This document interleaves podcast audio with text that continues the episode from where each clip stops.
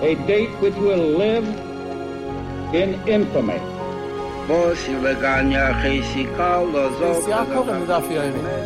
of those projects, initiatives, got off the ground because of the Guerrero. The 11 Olympic team members slain in West Germany. The Olympic Games. Zugereicht waren Brüder in Amerika. Von tausend Schabes at the Skizar. Out of the 24 who were killed were Americans who had come to learn in Hebron. I say one million Jewish children who were made to be cut loose.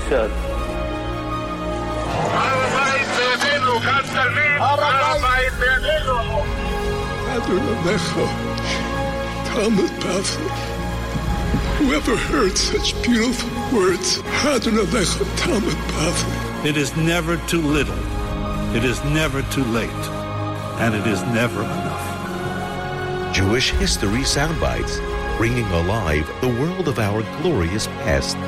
Here is our host, live from Jerusalem, Jewish historian and Welcome, guide, everyone, to Jewish History Soundbites. This is Yehuda Geberer with another episode of Jewish History Soundbites, and this episode about Scandinavian Jewry and the Jewish community of Sweden has been generously sponsored by LS Men's Clothing of Midtown Manhattan at 212-575-0933, makers of the finest custom clothing by Copley and Hickey Freeman.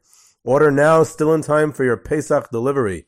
So you don't want to miss out on getting those great stuff. And it's also in honor of Chana Sharfstein, daughter of one of the protagonists of today's uh, episode, in anticipation of her forthcoming book of Scandinavian memories and more. And it's entitled Standing on the Dollar Line.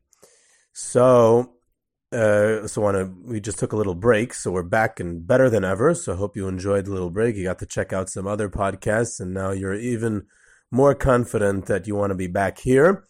No, I'm just kidding. There's a lot of great stuff out there and enjoy it as well. And I'm going to speak a little bit about a Scandinavian Jewry today. The focus is going to be on Sweden, and perhaps we'll have future uh, episodes about the other countries, about Finland and Denmark. Norway, there's a little less of a story, but uh, perhaps so as well. Uh, and most of, you know, it's pretty recent, the history there most of Scandinavia, Jews were not allowed to live in, until uh, relatively recently, and compared to most other countries in Europe. Um, Scandinavia is the northern Europe um, uh, areas. Besides for Denmark, they're not even on the uh, continental area of Europe. You know, Finland, uh, Norway, uh, Finland, Sweden, Norway, going uh, east-west, and then Denmark. Um, whenever I think of, of Scandinavia, so the first thing that comes to mind is in Denmark, you had a Hamlet, uh, Shakespeare's Hamlet, and there's that creepy scene with the guy holding the skull. And that's just whenever I hear Scandinavia, that's what uh, I have in mind. So it's kind of scary. And of course, the Vikings came from Scandinavia as well. So if you think about it in a general way, it seems like a, a, bit of a scary place, and it's cold. It's all the way up north, and there's also all, all sorts of things that sound funny. And for instance, the language.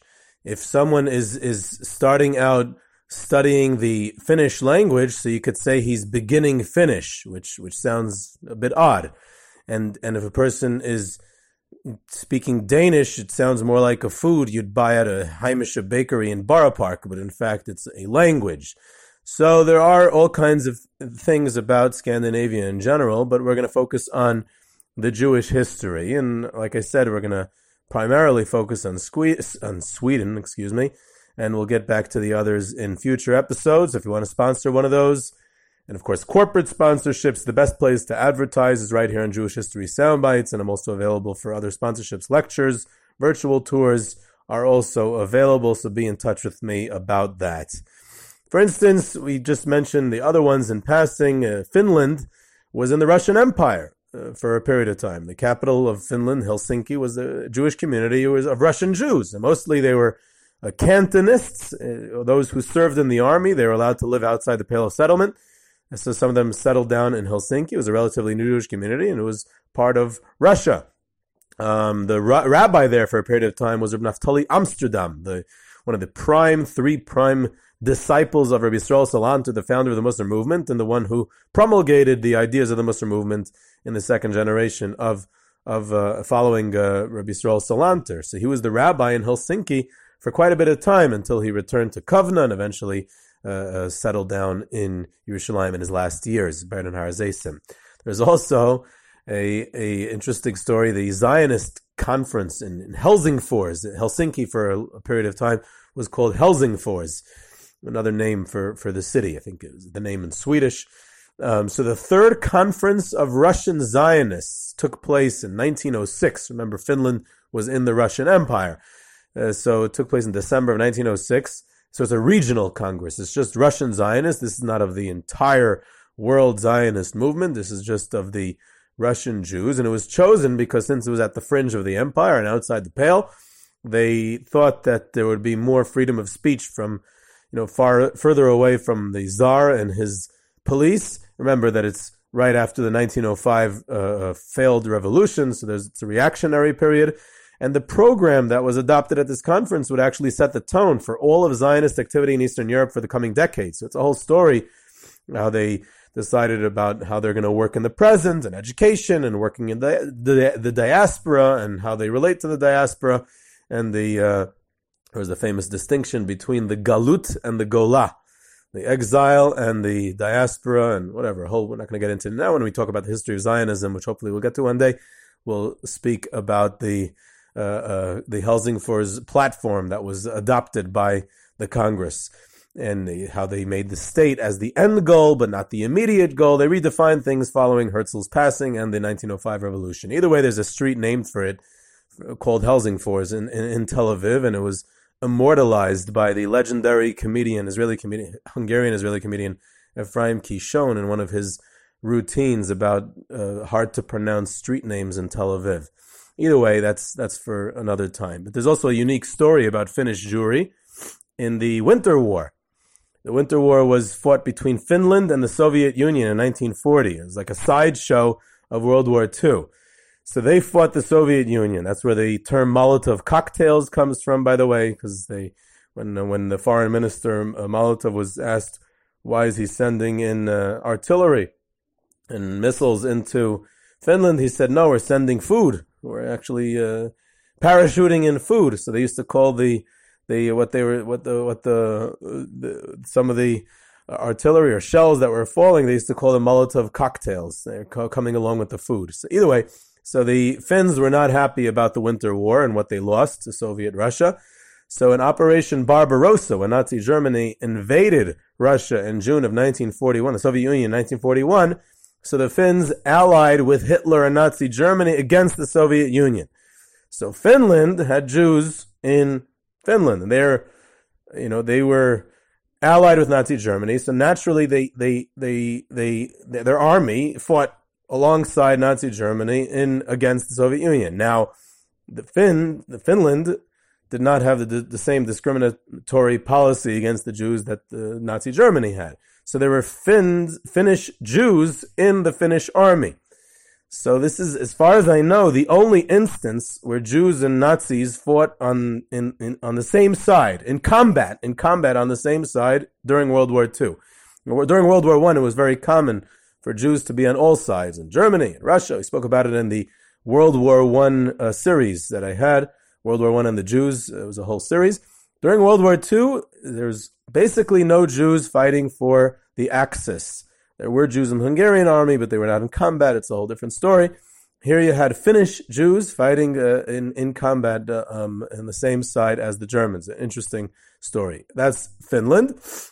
Um, you also have Norway. It's a very small community. came very late in the game. Also, uh, it was the first first the first community started at the end of the 19th century, literally in the 1890s. So there's actually there's actually an earlier time when there were Sephardic Jews who were allowed to settle in in Norway, but Ashkenazim were banned. So there's an interesting discrimination there.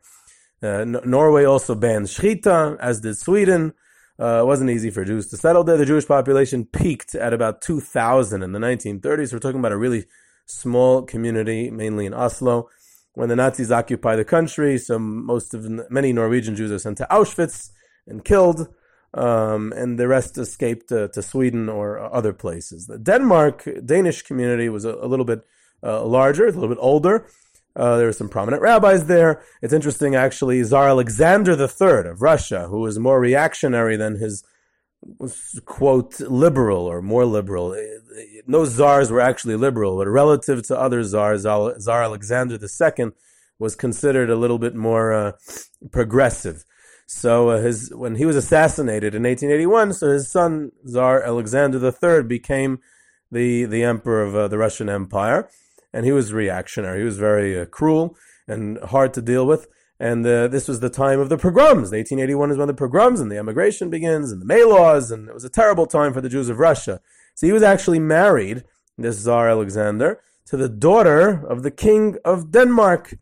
So Yaakov Lifshitz, the secretary of Yitzhak Elchanan Spektor in Kovna, so he's the famous, legendary secretary. I had an episode about him way back in the beginning of Jewish History Soundbites. So he actually describes how they tried to, in his book, in the Zichron Yaakov, they tried to get in touch with the Danish Jewish community at the time to intercede with the Danish king to try to influence the Tsar, who was his son-in-law. So when the Tsar came to visit his Shver, his father-in-law, so the Danish king could influence him. So the Jewish community was used as a proxy. So we all know how we would react if our Shver would try to boss us around and tell us what to do. So Tsar Alexander was no different, and uh, he was not interested in what the Danish king had to tell him. So it didn't really help, but it's still an interesting story. There's also the famous story of the escape of Danish Jewry during the Holocaust that definitely needs its own episode. So we'll have to get back to that at another time. There's almost the entire Danish community, 8,000 Jews in Rosh Hashanah of 1943. They escaped uh, to uh, in fishing boats to Sweden, which connects us to Sweden actually. Uh, there's a lot of misconceptions about that story and myths, and there's some truths, and uh, and it's it's a fascinating story. I'd love to do an episode on it one time. So if that's something that piques your interest, you can be in touch with me about sponsoring that as well. Either way, we get to Sweden finally. Uh, Stockholm, which is the main Jewish community, the capital. It's not so old, also, and it's a re- relatively small community. Jews were not allowed to live in Sweden uh, until 1718. Actually, all non-Christians, Muslims, Jews, um, until 1718. Sweden had um, fought with the Kingdom of Poland in the 17th century. Uh, they're also fighting at the Ottoman Empire.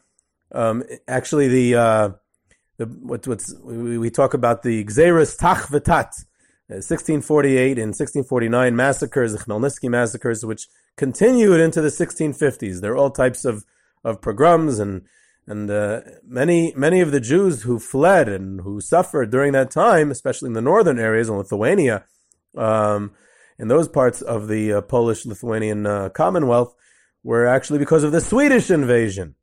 The Shach, when he ran away from Vilna, was presumably because of the Swedish invasion and others.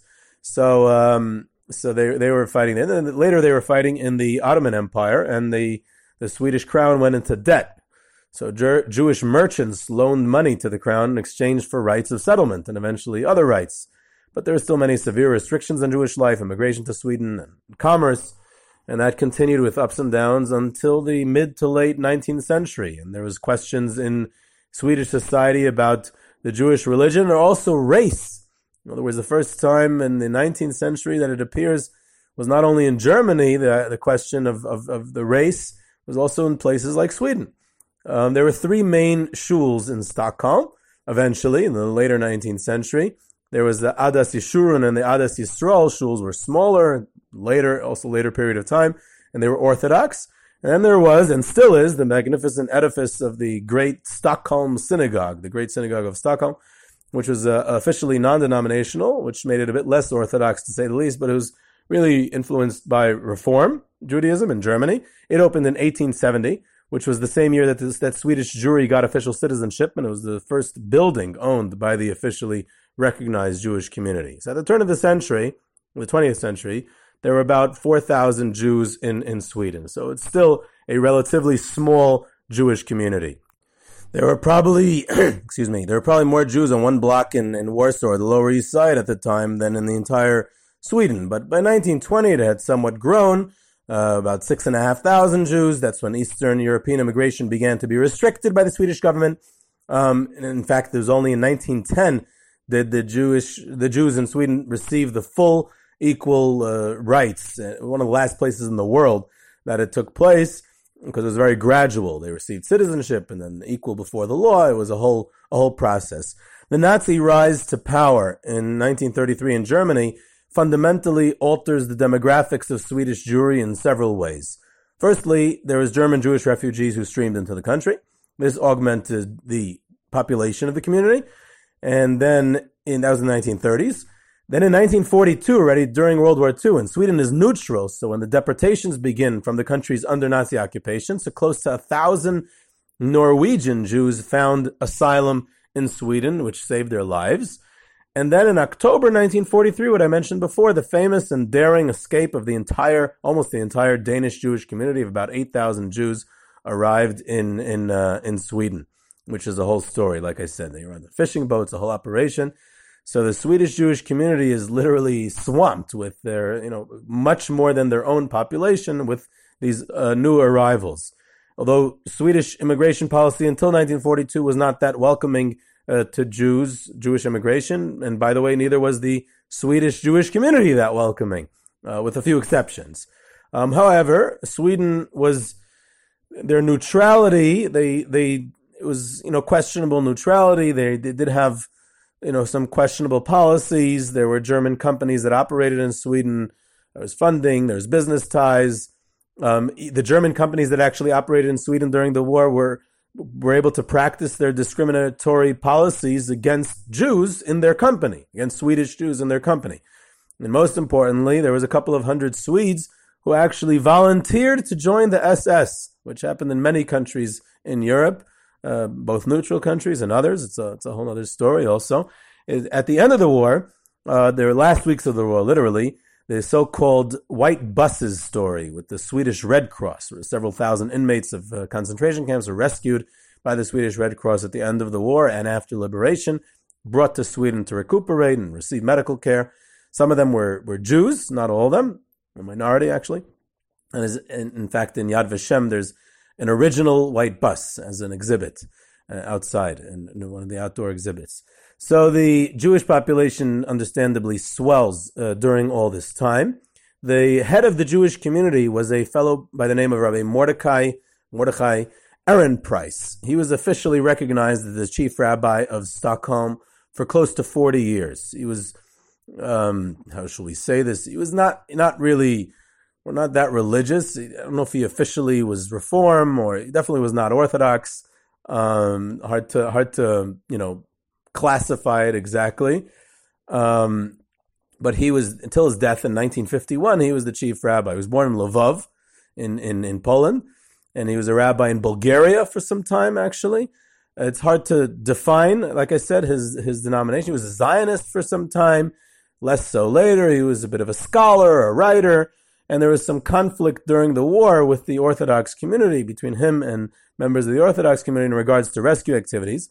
On the other hand, he was involved in getting Raoul Wallenberg, which is one of the greatest uh, Swedish stories of the war, a diplomat to, to, to, Budapest.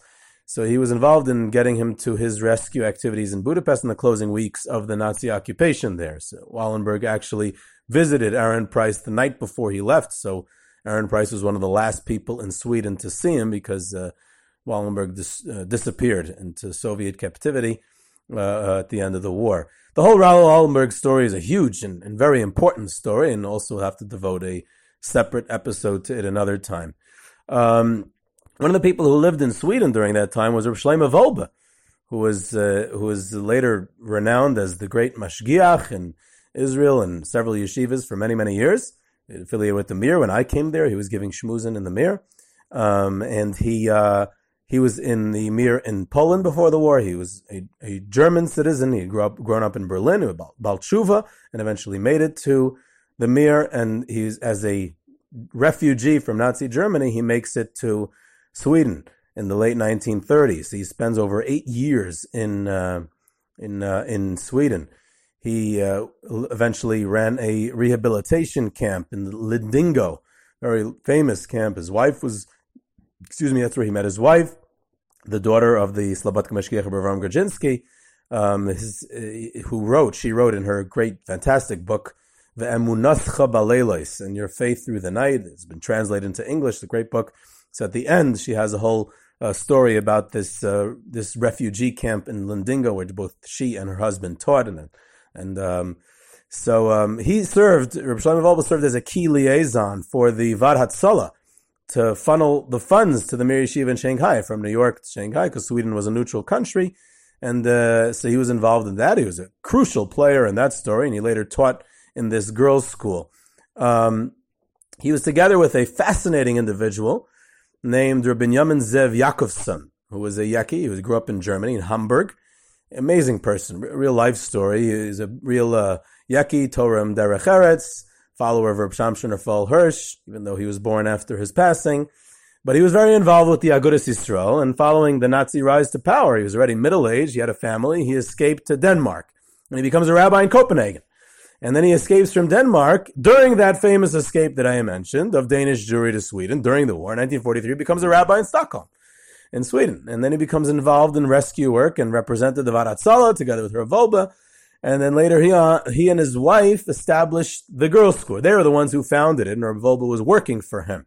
They were the heads of this. They were like the parents of all these, this girls' school, and it was a dormitory. It was a legendary place. There was uh, all these refugees and survivors. There were over a thousand girls, and he literally ran the whole operation and then in, in a very warm and loving way. He was like a, a parent to these all these orphans, these recent orphans. Um, he and he and his wife were like parents to them. Um, so she, um, he later on he moves to Israel. He was very active in the Agudas Yisrael and also in the Poalei Agudas Yisrael, the Agudas Yisrael Workers Movement. He was the founder and the first rabbi of the Poalei Agudas Yisrael, the Pagi neighborhood in Sanhedria in Yerushalayim. He would um, very prominent family, his descendants in Israel till today. So the Swedish government takes in these refugees at the end of the war, and the local community had to establish the infrastructure to take care of them. Um, some of the interesting personalities who lived in Sweden during that time, there was Dr. Manfred Lehman, one of the most multi-talented and prolific Jews of the entire 20th century. He was born in Stockholm in 1922, and he immigrated to the United States at the beginning of the war, actually in 1940. But he was a very successful businessman and political activist, and traveler, Zionist. He was a Talmud Chacham. He had uh, rabbinical ordination from Ner Yisrael. He's also a scholar of archaeology and the Dead Sea Scrolls and of antiquity. Um, he, he, wrote, in, fascinatingly enough, his doctorate on Hittite property law, the Chiti, uh, known in Tanakh to be able to explain the acquisition of the Maaras Hamachpela. You know, God only knows how he discovered, went bumped into that topic. Um, so he grew up religiously as an Orthodox Jew in Sweden in the 1920s and 30s, uh, this time that we're talking about. And then immediately after the war, you have all these refugees. So one of the more famous ones is the uh, cartoonist Art Spiegelman, who was the son of Polish Holocaust survivors who made it as refugees to Sweden and he is born there, and uh, to, to, his you know his, his survivor parents. You know, he was three years old when they moved to New York, but he was born in, in Sweden. And later on, he wrote this incredible, one of the greatest Holocaust book, controversial but amazing books uh, written called Maus, which won a Pulitzer Prize. It, it was a, very creative style of of uh, writing a Holocaust book where the where the um, the Jews are depicted as mice and the Nazis going after them. A very interesting concept. Either way, so in general, many second generation uh, survivors were born in Sweden before moving on, and some actually stayed. Um, but there's a special place in Swedish Jewish history for a very unique individual named Rabbi Yaakov Yisrael Zuber, who is a Chabad Chassid, and he served as a sheikhet and a rabbi in uh, Stockholm during a crucial time. He was in the right place and the right time in history. Uh, during the pre-war, during the war, and the immediate post-war. He's a fascinating individual with a great story. Um, so I want to elaborate a bit on him and his life story. And through him, it's a real window into the story of Jews in Sweden during the 1930s and 40s. He's born into a prominent family of Lubavitch Hasidim um, in middle class in an agricultural settlement, believe it or not, in Belarus. Uh, who knew that who knew that there were Jewish agricultural settlements where Hasidim lived during the uh, early 1900s, late 1800s. His father was a sheikhet as well, and he actually got killed. His father, uh, this Rabbi Yaakov Yisrael's father, got killed by an armed robber while on a shechita trip in the white Russian countryside, which is a, a, a tragic irony because he himself would later on get murdered as well. Um, so he, Rabbi Yaakov, young Yaakov Yisrael, studied in the original Tomchei Temimim yeshiva in Lubavitch by the fifth Rebbe of Chabad, the Rashab, who sent him on one of the first ever uh, shlichus in the history of Chabad uh, to do, go celebrate Purim. We're about to celebrate Purim soon this week, uh, next week, and for Jewish soldiers in the Tsar's army, uh, which he successfully did. And how did he do it? He was armed with a Megillah and a bottle of vodka. What else do you need for Purim besides for a Megillah and a bottle of vodka? So he became also a close student of the Rogatchover, Rabbi Yosef Rosen, who he, whom he considered his Rebbe. When the Rogatchover passed away in 1936, he was already a rabbi in Stockholm, and he delivered a very emotional eulogy in his shul. So under the communists, he received smicha from some prominent rabbis. He's studying for smicha in communist Russia, and then at the same time he becomes a mile uh, to perform brisses and the shaykhit and a rabbi of different communities in communist Russia. And he built mikvahs. You, you, can't imagine this even took place in, in under the communists. He would correspond in halachic matters with very uh, big paiskim, such as the Rogatchover, his rebbe, who were outside of the Soviet Union. He eventually leaves the Soviet Union in 1929. He comes to comes to Riga, and he unsuccessfully tries to get to the United States. But by now, he's one of the most prominent rabbis and paiskim in the worldwide Chabad. In fact, the Rayatz, the Frierdiker Rebbe, the previous Rebbe of uh, of Lubavitch, he sold his chametz to Rabbi Zuber in 1931 when he was in Riga. So uh, we have the original list of what the Rayatz had on his chametz that he sold. And that document still exists. So he lists the chametz. Of course, there's a few bottles of mashke on the list that he's selling. Uh, in 1932, the Rayatz received a letter from the Jewish community in Stockholm to send them a a, uh, a rabbi who's willing to perform in multi functions in as a moil, as a sheikh, as a chazan. So Rabbi Zuber was chosen and sent. This begins a new chapter in his life. Swedish Jewry at the time was primarily either reform or even assimilated. There was very, very small Orthodox, uh, very nominal presence. Um, there was the, the shuls were were primarily temples. And this Adas Yisrael shul that invited him was a very small Orthodox congregation in the city, and that's where he was hired. So he's struggling between this congregation was struggling between dependence on the mainstream Reform community and their rabbi Ehrenpreis, Rabbi Mordechai Ehrenpreis, I mentioned earlier, and uh, trying to maintain their own independence. So he would remain for 15 years in in uh, in Stockholm in Sweden until 1947 at the helm of this small immigrant community of German Jews, Lithuanian Jews, Polish Orthodox Jews. Um, it was a very low state of religious life in Sweden at the time, even in the Orthodox community at that time. Uh, two people, when he arrived, two people built their own sukkah. The rest either, again, this is in the Orthodox shul, the rest ate in the shul sukkah or didn't bother uh, eating in the sukkah at all. So he throws himself right into the work. He becomes a chazan.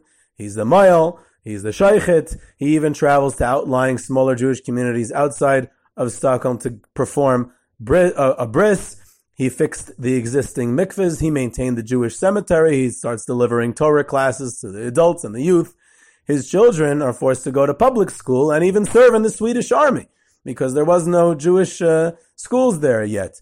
But he was successful in raising them as observant Jews. And that's how his children remain. Um, so he would even, because there was no Jewish schools, he would gather the local ch- children, Swedish Jewish children to his house on Shabbos afternoon and tried to instill some Judaism, some Yiddishkeit into them while his wife would prepare good food, which was the big attraction, and the two of them would work together to try to influence the youth. So he really was fighting to combat assimilation among the Swedish Jewry, and he would assist also at the time with fundraising efforts for all of the yeshivas in Europe who were fundraising all over the world. So that included Sweden. So I, during the course of the preparation for this episode, I saw letters, copies of letters from the 1920s and 30s that came to Rabbi Zuber from the Tomchei Temimim Yeshiva in Lubavitch, of course, but um, but also not it wasn't in Lubavitch then of Lubavitch of Lubavitch uh, Hasidus, um, but also from the Chafetz Chaim, from in Radin, Reb Baruch Ber Leibovich in in Kamenetz, Rabbi Kotler in Kletsk, Rabbi Yidel Finkel of the Mir, the Toras Chesed Yeshiva in Brisk of Rabbi Yisrael Chaim Kaplan, the Chevron Yeshiva, Reb Chazkel Sarna, the Slobodki Yeshiva, Reb Isaac Sher, they all corresponded with him. He was the key point man for any fundraising efforts in, in Sweden. During his time, there were three major campaigns, major projects that he was involved with during his time uh, as rabbi there. There was the Shchita campaign, there was helping the refugees from the Holocaust, And then there was in the post-war the assisting with the agunas. So we'll go them one by one. Number one, in 1935, the Swedish government outlawed shechita. So he fought it on two fronts. First of all, he wanted to combat the law itself, his correspondence and letters with rabbis worldwide, lobbying, and also by continuing to be a sheikhet, despite the limitations. For many years, he would sail out on a boat across the border, and then he would perform shechita there, uh, especially prior to Yantif. But for, for anyone in the community who wanted, alternatively, what he'd do is he would stop off at the government office on his way to Shecht in the morning and prepay the fine for shechting on a daily basis. He would do this. He was very honest and he felt that he should be paying the fine if he broke the law. So he would just prepay it in person on a daily basis. And this way he also got to know the government officials who, uh, you know, eventually gained a certain respect for him. So, um, there's, uh, the the, the Rayatz, uh, the Frierdiker Rebbe, Rabbi Yosef Yitzchak Schneerson, the sixth Rebbe of Chabad, when he escaped from Nazi Germany through Riga, Poland, from Nazi occupied Poland through Germany, through, just, just covered that in a recent episode. So he, on his way to New York, he spent one day in, in Stockholm. He switched uh, boats in, in there, and it was like a yontif. Here, his own Rebbe stayed by his house. He spent a day in Sweden. So Rabbi Zuber hosted him, and his family got to meet him and get blessed by the Rayatz. The Rayatz met with followers in the city. He said uh, the way it's described is that Rabbi Zuber put on his Shabbos clothing. It was like the most joyful day here in this far out Sweden. You have one of the greatest Rebbes in the world, who's his own Rebbe, who he's personally so close with, who comes to actually spend the day in his home. So that uh, that took place uh, during that time as well. So move on to the next, uh, which brings us right into the next uh, issue of the refugees. Rayatz essentially was a refugee. So Sweden was an exit or transit point for those leaving Europe. So there was Hasidim who managed to get out of Russia. That was earlier from the Soviet Union. And later on, when the war clouds are hanging over Europe, so then there's, you know, German Jewish refugees and later on others. So his address was, was to be a point and he assisted with numerous refugees, especially since Sweden remained neutral somewhat neutral throughout the war. So his home became a beehive of rescue work, trying to rescue the uh, different uh, people in, in, in, distress and get them entry papers to Sweden, which the establishment community tried to prevent. They were not interested. The establishment Jewish community was trying to prevent. The uh, more assimilated uh, um, community did not want it. And here he's not only fighting the Swedish government, and uh, and Nazi occupied Europe, he's also dealing with local Swedish Jews who don't want this influx of of uh, Eastern European refugees. And he raises funds and he sends funds to trap Jews under Nazi occupation. He evolves into this incredible rescue activist, uh, and he he like I said earlier, he comes into conflict with the Ehrenpreis to a certain extent over tactics. Um, so his activities range from uh, rescue and obtaining visas to Sweden uh, and uh, tried to get a whole boatload of Jews out of Riga, which was unsuccessful. When the Nazis invade Denmark and Norway, uh, and you know, Finland had its own issues with the Russia against Russia, so all these Jews are leaving all these Scandinavian countries. There's this new project to assist Scandinavian Jewish refugees streaming into Sweden. He worked together with Rav Wolbe to help transfer the funds of the Mir Yeshiva to Shanghai. Rav Wolbe actually would have a a chavrusa with him. He would study Torah with him. During the, one of the only people who Rav Wolbe said he was able to study Torah with at the time. Post-war, we come to one of his most ambitious projects, which was agunas, women who were uh, unable to remarry unless they got a special dispensation because it was unknown what had happened to their husbands during the Holocaust. Which this really could even be its own episode. It's such an incredible story. There's this mass, hundreds of letters of correspondence finding out information, networking with other rabbis, especially with Reb Chatzkel Abramsky, who was then in the London Beis Din, who presumably he knew him already in Russia. They were both uh, rabbis in Russia under the communists. Reb Chatzkel Abramsky was sent to Siberia, so he probably knew him from before. Uh, but now Reb Abramsky was in London. They corresponded greatly about this issue. He literally lived the Aguna question. Rabbi Zuber, Yaakov Israel Zuber was living the Aguna question on a daily basis because the refugee women were in his house. They would often live out of suitcase in his home, suitcases in his home until he was able to find a heter for them, until he was able to allow them to go on their way. Uh, he threw his whole heart and soul into releasing them so they could rebuild their shattered lives and get remarried and, and just move on. His wife would keep large pots of food on the stove day and night because their home was literally a hotel. Uh, most of the survivors felt the need to tell what they had been through, and most people at the time were not interested in listening.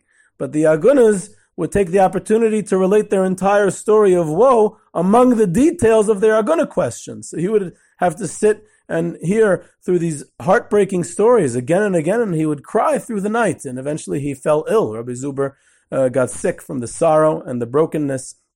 In 1947, he felt the time had come to move on for his children's education and other all kinds of other reasons. So he decided to move to the United States. He became a rabbi in Boston. He also headed the Achei Temimim uh, uh, Lubavitch Yeshiva in, in Boston. He was on the Agudas Rabbanim, the rabbinical uh, American rabbinical uh, board of, of rabbis, Agudas Rabbanim, of European rabbis primarily. He was also clo- close with other Boston rabbis, including Rav Soloveitchik, who was very close with. And after this incredible life and career, and he's still at the height of his strength and activities, he was 56 years old. He was unfortunately a very tragic story. He was tragically murdered by a drunken uh, non-Jew on New Year's Eve in 1953. A uh, very sad ending to a very great man. Rav Soloveitchik actually delivered the eulogy at his funeral. So that's a little bit about uh, Swedish Jewry in Scandinavia. This is Yehuda Geberer with Jewish History Soundbites. You can reach me at Yehuda at YehudaGeberer.com for questions, comments, sources, sponsorships, lectures, virtual tours, and tours. You can subscribe to Jewish History Soundbites on Podbean. Follow us on Twitter at JSoundbites, and I hope you enjoyed.